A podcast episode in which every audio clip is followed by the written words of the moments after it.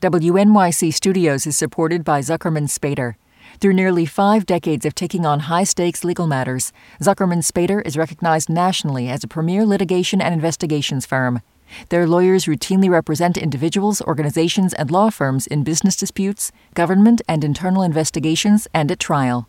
When the lawyer you choose matters most. Online at Zuckerman.com. Radiolab is supported by the John Templeton Foundation, funding research and catalyzing conversations that inspire people with awe and wonder. Learn about the researchers making the latest discoveries in the science of well being, complexity, forgiveness, and free will at templeton.org slash podcast.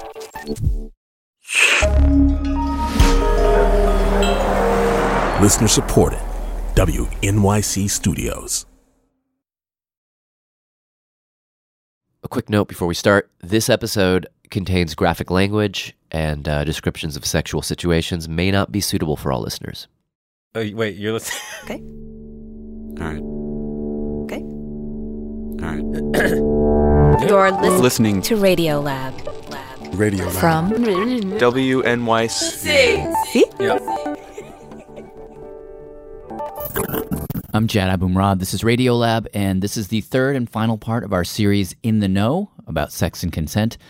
We started a couple weeks ago with some excerpts from a podcast called The Heart, uh, produced by Caitlin Prest. Uh, and then last week had a long, uh, at times difficult conversation with education consultant Hannah Stotland. Heard a bit from uh, some college age men in that episode. Uh, today, Yes. Can I take off my shoes? Yes. Okay. If you anyone wants Get to take off their shoes, get comfortable. we're going to start with some college age women. If you need to stretch, you can like be like, "Hey, it's been too long. Like, we can do yoga." No. Because what we ended up doing, uh, sort of midway through the process, was gathering together a whole bunch of different groups of men and women, college age men and women, in three different cities, and just asking them general questions about how they're thinking about this stuff. Are you excited? No. I ended up interviewing the men, so I'll, I'll turn this part over to uh, Becca Bressler and Shima Oliaee, who were with the women. Okay, so I'm just gonna like dive right in. Yeah, so the average group that we talked to was maybe a dozen women. Uh, we tried to make it as diverse as possible. You saw it. You saw it coming. Why did you see? How did you see it coming?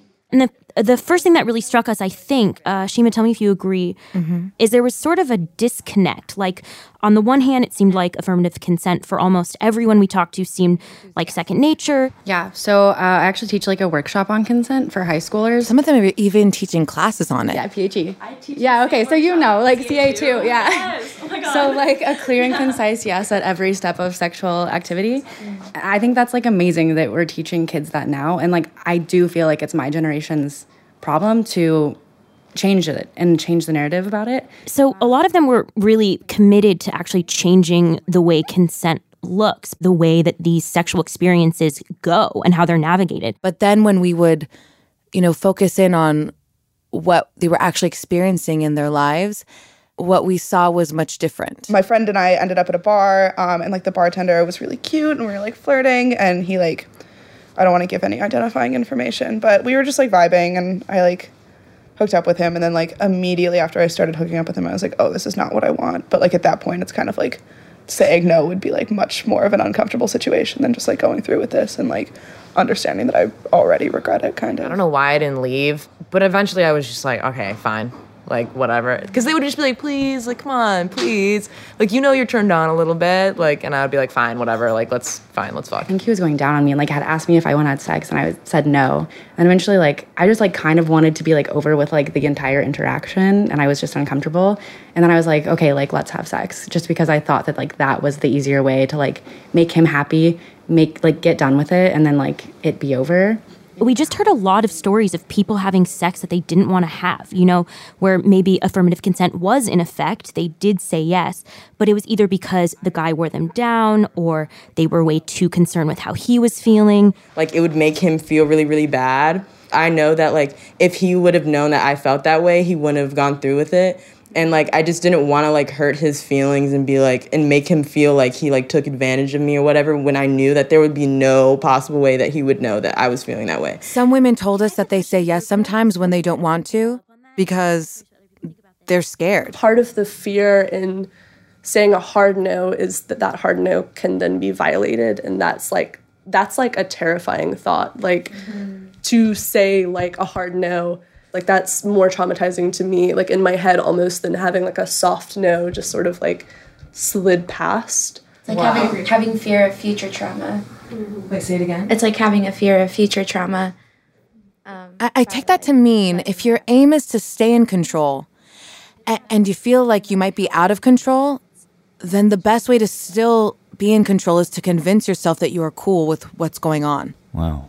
I walked away feeling like many of the young women felt frustrated both with their world but also with themselves. Yeah, afterwards, I would feel like very disappointed in myself because I would feel like I would compromise my own needs for other people. That they would walk away from a situation and they would have regretted how it went. They maybe didn't actually want to do it, but didn't stick up for themselves. And then I and then you fight like a battle with yourself because it's like, wait a minute, like I'm like strong, like I know I can like just stop it or like why, but it's so hard like in that moment to find like I don't know, like the the words just to say it, you know, because then it, it sometimes you're just like, yeah, it is just easier just to be like, let it like just like let him finish. That's it. Like it was clear for most of these women that in the moment of these encounters, there was some conversation that needed to happen that was not happening. But then there actually was this one young woman that we spoke to. Some people, I think a lot of people talk about consent as if it's like awkward and weird and like like she just like said con- consent has really become popularized and is really well advocated for by the BDSM community. BDSM is an abbreviation, so it, it abbreviates bondage, discipline, or domination, sadism, and masochism. Because you constantly have to make sure that somebody is okay and be like, is this rope too tight? Like, she told us, I mean, the BDSM community has this figured out, and then she started talking about her own experience. So we were sort of like, hmm, uh, what does that mean that the BDSM community has figured that out? Whoa. Hello? You got a buzz there? Oh yeah, it's like the B-52 bomber buzz. Oh, that sounds better. All right. Okay, hi. Yay. Yay, Hi. we did it. We did it. we did it. Don't you feel like we're? I always feel like after these technical snafus, there's like a bonding that happens. Do we? I feel bonded to you guys.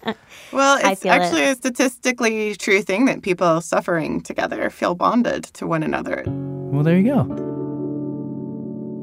Who are you, by the way? What do you do? My name is Julie Fennell. I'm an associate professor of sociology at Gallaudet University, and I've been studying the BDSM community since about 2012. We called up Julie because she is one of the, I think it's safe to say, leading academics uh, when it comes to the BDSM community and all of its subcultures. She has written papers, she has done surveys, and she has done it from the inside. A lot of kinksters like me pretty much feel like we were sort of born this way. And it's really common to talk to a lot of kinky people who will tell you the same thing. Like, I was five and fantasizing about tying up people's genitalia. And it's deep stuff, right? I didn't know what genitals were.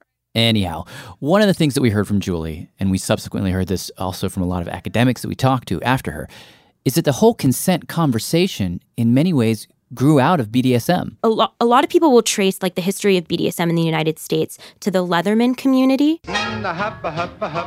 Haven't you heard? This is World War II era, by the way. These gay men would hang out in, in biker clubs, at bars. They would socialize. They were a really tight knit brotherhood. Over the decades, the Brotherhood grew into this much bigger community, and then it really exploded in the 80s. But there's a problem. At the time, no one had ever really formally distinguished between BDSM, a practice between willing participants, and violence. BDSM, I think, had to make the case to the vanilla community, to the non kink community, that they were not insane, that people were not getting off on hurting people, that it was about roles and role playing and power. This is Joe uh, Fischel. He's an associate professor of women's gender and sexuality studies at Yale. Consent was a slogan to convince non kink people that what they were doing was not violent or a crime. The full slogan they came up with, and this is in the 80s, was safe, sane, and consensual. And it really stuck. To this day, you can find it on T-shirts. You can, at any of at any BDSM community event or play party. Uh, parties that are organized at uh, formal spaces. They're called dungeons, right? So, getting back to Julie, we asked her, uh, okay, if it is true, as that one woman said, that the BDSM community, if it is true that they have figured something out about how to do it better, well, what is it? And uh, she told us a couple things. First, drinking, To my way of thinking, that's incredibly risky.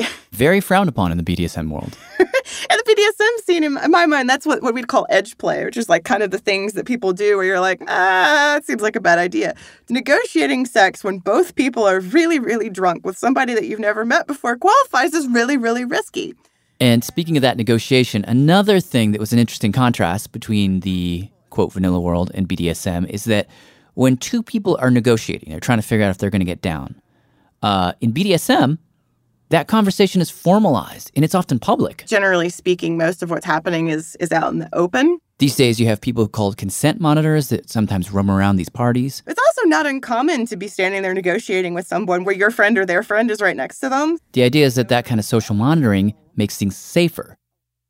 Anyhow, I asked her to zoom in on a specific consent conversation. How does it usually go? Uh, people with different experiences levels are better and worse at this typically. Like, let's say I was going to play with you, right? Like, you're telling me you've never done anything like this before, right? Yeah, zero. Zero. So uh, I, I like to knife top, which is a way of describing the fact that I like to do things with knives onto people.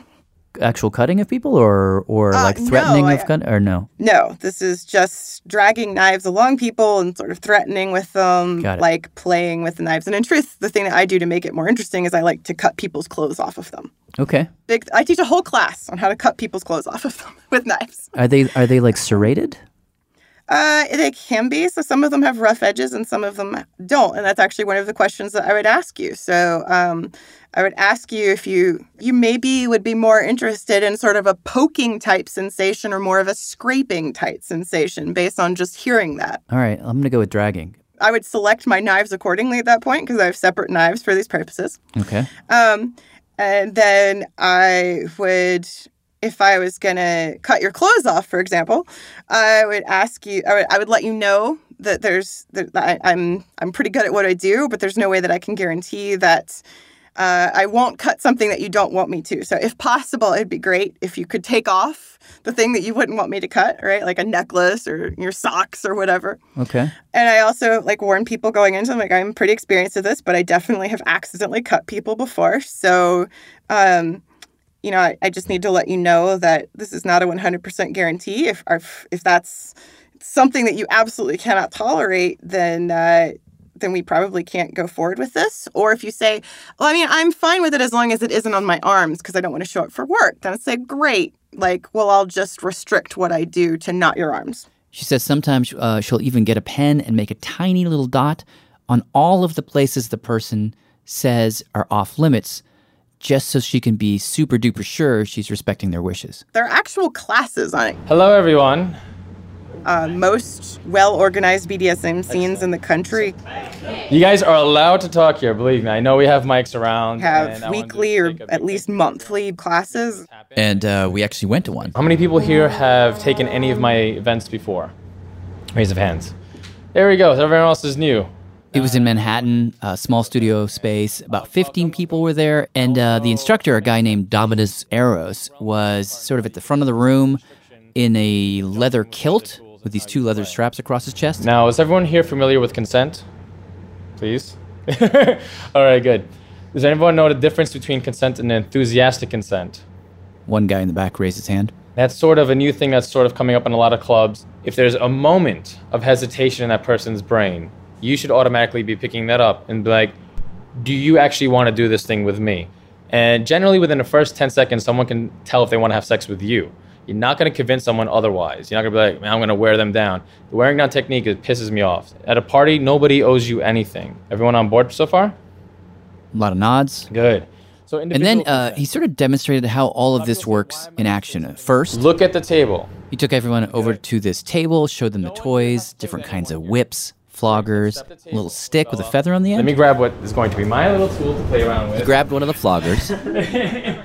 and then he and a woman named Bella, who is in black lingerie, they uh, walk over to this giant cross looking thing in the corner of the room. She then leans against it. Good. So, I currently have Bella with her arms spread on the St. Andrew's cross. Her legs are going to be a little bit wider. Bella is not that tall. Now, we've already had our talk. Hey, what's cool? I just met you. Am I allowed to put my hand on your ass, your shoulders, your skin? Do you want to keep your clothes as is, or do you want to sort of slowly undress as we play? Get all your things because you don't know where they're at. They could totally just want to be like this. Bella has told me she does not want to take any more clothes off. Correct, Bella? Bella also doesn't like a huge amount of pain. So then we go with that. You feeling all right? Looks like your shoulder's a little funky. You want to warm them up. You don't go to the gym and do your heaviest set right away, correct? You're going to sort of warm up the muscles. I do light touching, light hitting. He starts slowly whipping her shoulders. Sort of get some nice movement down here. I'm sort of just observing, waiting for their body to sort of tell me some notes. When I do impact, their body's going to tell me something. If I go a little heavy, there's a little bit of a turtling in. So the hips crawl in. If the ass comes right back out right away, that's saying, Daddy hit me again, right? If this stays turtle in, I went a little hard. I can come in and stay, and again, your talking can be sexy. Is that too much for you, baby? Does Daddy need to go lighter? Yes, please, Daddy. Keep it sexy. You don't have to say, hey, was that too hard? You can totally keep it in very sexy and see how it goes. Staying engaged is very important. If you're in a space that's loud, you can't fucking hear anything. So I can't hear if she's moaning or if she's like, ow, you know. So I want to be able to get my ears in close, say how they do. Then I create the sort of cadence, play around a little bit more. And from there, I'm combining between using impact play and sense play. We'll go a little more in depth once you guys start playing around a little bit. And I'll go around the room because I want to get to the workshop aspect. Dominus spent the next hour sort of moving around the room, uh, helping people as they paired off with their whips and their floggers learn how to better read each other. And for a moment, it, it felt like, oh, we should all be doing this. I mean, maybe not using whips and having sex in public, unless that's your thing, but finding ways to help each other be explicit and communicative and to have a code for what words mean. When we talked to college age men and women, a lot of them were like, we need a script. We need something written down. Because uh, one of the things that's been found in surveys uh, is that there's very little agreed upon language. For example, a phrase like slow down. When surveyed, many college aged women will tell you that means stop. Many men will say, no, it just means go slower. Well, in the BDSM world, they seem to have sorted some of this out. So, like, I was at a play party and it said on the thing, house rules say yellow means uh, I, you should check in or pause. Red means stop. And if somebody says safe word, that means that uh, you're calling for help from one of the people that's around. It all seemed so clear and sensible and dare I say uncomplicated, but Julie was like, uh, yeah, no. Not really. When we come back, Julie rains on the parade that we were throwing her.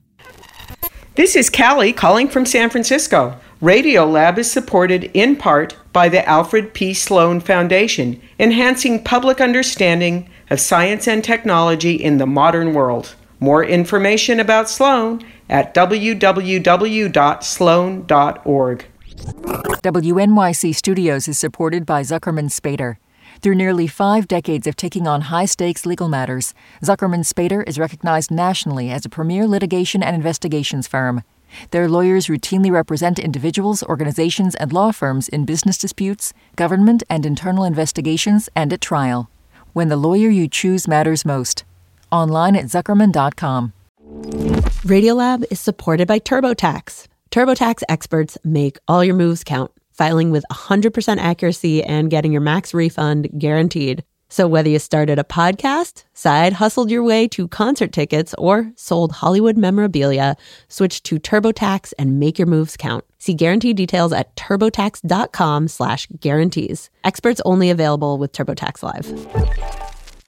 Hi, I'm Adam Grant, host of the podcast Rethinking, a show where I talk to some of today's greatest thinkers about the unconventional ways they see the world. On Rethinking, you'll get surprising insights from scientists, leaders, artists, and more. People like Reese Witherspoon, Malcolm Gladwell, and Yo Yo Ma. Hear lessons to help you find success at work, build better relationships, and more. Find Rethinking wherever you get your podcasts. Hey, I'm Jad. We're back. Third installment of In the Know. And uh, Julie was about to tell us, Julie Fennell, that uh, even in the BDSM world, with its very clear uh, rules and safe words like red and yellow, things go wrong. The actual real problem with that yellow red situation is that in public, people almost never end up using red. Like, there's one of the huge problems that the BDSM subculture basically has is that there's massive, massive social repercussions to calling red in a public place, basically. And as we talked about this more, uh, it started to sound a lot like what we heard from the college aged women uh, that saying no, even you know when it's buttressed by all of these rules and norms, can still be really hard. There's a cost. One of the worst situations that I ever personally found myself in um, was I was tied up and suspended. And uh, so all of my feet are off the ground, and I'm having a great time. I had negotiated ahead of time that there was to be nothing genital happening. I was very clear about that. I was like, nope, the, this is not this is not a thing. Then she says the person who she was playing with, who tied her up, decided to try some genital stuff. And I was really caught in that moment because we're in a very public place. Uh, I could yell red, but in that place, yelling red means the whole scene has to stop. And I didn't want the scene to stop. I liked being tied up. And I'm also cognizant of the fact that this guy is my friend. I really like him. And I don't want him to get in a ton of trouble. But if I yell red really loudly in this public place, there's a pretty decent chance he's going to get banned from the event. There's a pretty decent chance he's going to get banned from a lot of events. And even what did if you do? I kicked him in the face and he stopped. Because I was going to say you're tied up. That that's very. The whole point is you're in a compromised situation. I am in a compromised situation, but it turns out it puts my feet a lot closer to his face. Even though she uh, navigated that one fine in the end, she says generally speaking, the BDSM community is, in terms of the consent negotiation, not a utopia. In fact, what she experienced in that moment was, for a long time, not uncommon. So I should explain that the scene actually got its own Me Too movement about three months before the Me Too movement hit. Like I didn't have that hashtag, but exactly the same thing happened where a bunch of high status people got outed as consent violators in the scene. These are a bunch of dudes, or Yeah, they're all men. There's definitely a lot of consent violations that happen with women, but people don't pay attention to it. And I have a whole other rant about that. But people who got a lot of attention on them were men, and pretty much everyone that they had hurt was women. and that's part of the reason that Julie is, uh, in the end, a little suspicious of all of the rules that we were just enamored of. Or I should say, she's a little suspicious of placing too much faith in those rules. it's it's not it's not foolproof, right? Like so I I mean I definitely know people who they don't want to tell you anymore that they're not having fun. So there's a real sense of like I don't want to disappoint this other person. So one of the things that I also will ask in these types of negotiate my version of negotiation is like do you feel reasonably certain that you will be able to tell me if you don't like what's happening? The more I thought about that question, like after we'd done the interview, the more I was sort of noodling on that, it occurred to me like, what? That's a key question. Can you say no when you need to? Some of us just, are people pleasers. I am one of those people. It hurts to say no if you know it's going to bum someone out. Others have no problem with that. So she asks, which kind of person are you right now? It is situational. Who are you at this moment? If they say, yeah, right now I'm not good with the no, then she goes one direction. If they say, no, no, I can tell you then I'm like, all right, can we both agree that we are adults that we don't have to get into all the stuff about what we don't want to have happen. and that we will take responsibility for actually communicating how we're feeling in the situation? And if we fail to communicate that, that we will also take responsibility for that. So, are you okay with kind of whatever? And you're going to tell me if you're not? And the other person goes, Yes, that's how I want that to go. At that point, our conversation changes from what am I not allowed to do to what do you find hot? One of the things that we kept running into again and again was um, this sentiment that uh, was maybe best captured by a guy that Becca and Shima spoke to. I'm Michael Lissack. I'm the director of Empowering Victims, and I'm one of the people who came up with the concept for the We Consent app. That app was actually the one uh, that a guy last episode uh, sort of jokingly referred to. Hello, would you be like, can I record you on my cell phone of you saying you're down to make out right now? Turns out it's actually a real app that this guy made. There's no really good. The problem is that we've got a meme, and the meme is already well established, and the mm. meme is consent. Unfortunately, that meme frames the entire question the wrong way. Consent means that you're giving someone permission to do something to you. We don't do sex to someone else. We have sex with someone else. Are you saying that that's the like dictionary definition of consent? It's interesting because I'm curious if this is just like a semantic. The dictionary issue. definition of consent is giving someone permission to do something to you or on your behalf. Yeah, I just looked it up and you're so right. Compliance in or approval of what is done or proposed by another. The wrong word. And uh, Joe Fischel, the academic that we heard from earlier, It, it doesn't capture agrees. what I think is probably the biggest problem for young people and for sex on college campuses, which is all of the sex is consensual but unhappy and unpleasant and unwanted, and people, typically women, endure.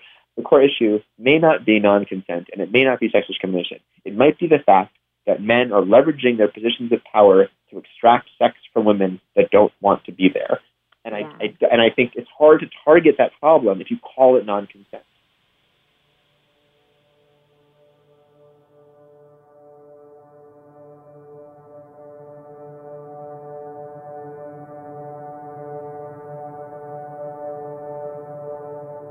It was a second date. I went home with him and I wasn't really sure if I wanted to sleep with him. And I was kind of going through the motions. Um, and at one point, he pulled away because you could tell that I was like not entirely there. And he's like, Do you want to have sex?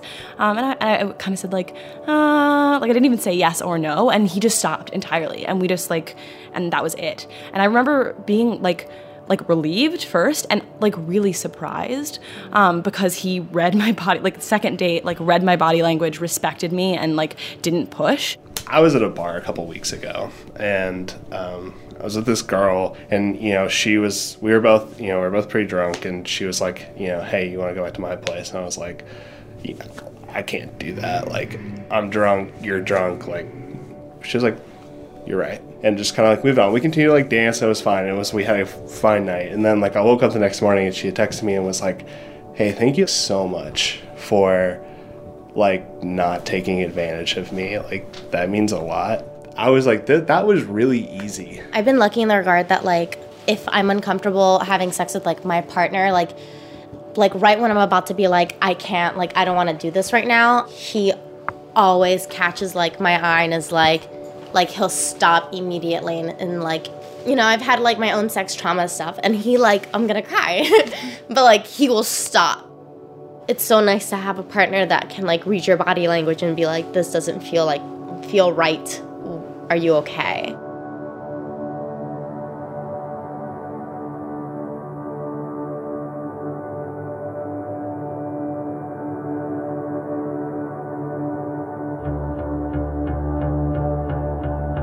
This episode was reported by Becca Bressler and Shima Oliaee and produced by Bethel Habte. Very special thanks to Caitlin Prest and the team she worked with at The Heart to produce that series that inspired this whole thing for us. To all the men and women who shared their stories with us. Thanks to Jimena Prieto, Roy Volchek, Samantha Shahi, Lainey Goodwill, Don Black, Margot Weiss, Dominus Eros, and Pagan's Paradise. I'm Jad Abumrad. Thanks for listening. To play the message, press 2. Start of message. Hi, this is Julie Fennell. Radio Lab was created by Jad Abumrad and is produced by Soren Wheeler. Dylan Keefe is our Director of Sound Design. Maria Matasar Padilla is our Managing Director. Our staff includes Simon Adler, Becca Bressler, Rachel Cusick, David Gebel, Bethel Habte, Tracy Hunt, Matt Kilty, Robert Krulwich, Annie McEwen, Latif Nasser, Melissa O'Donnell, Arianne Wack, Pat Walters, and Molly Webster. With help from Shima Oliaee, Kat Laszlo, and Mo Acebiomo. Our fact checker is Michelle Harris. End of message.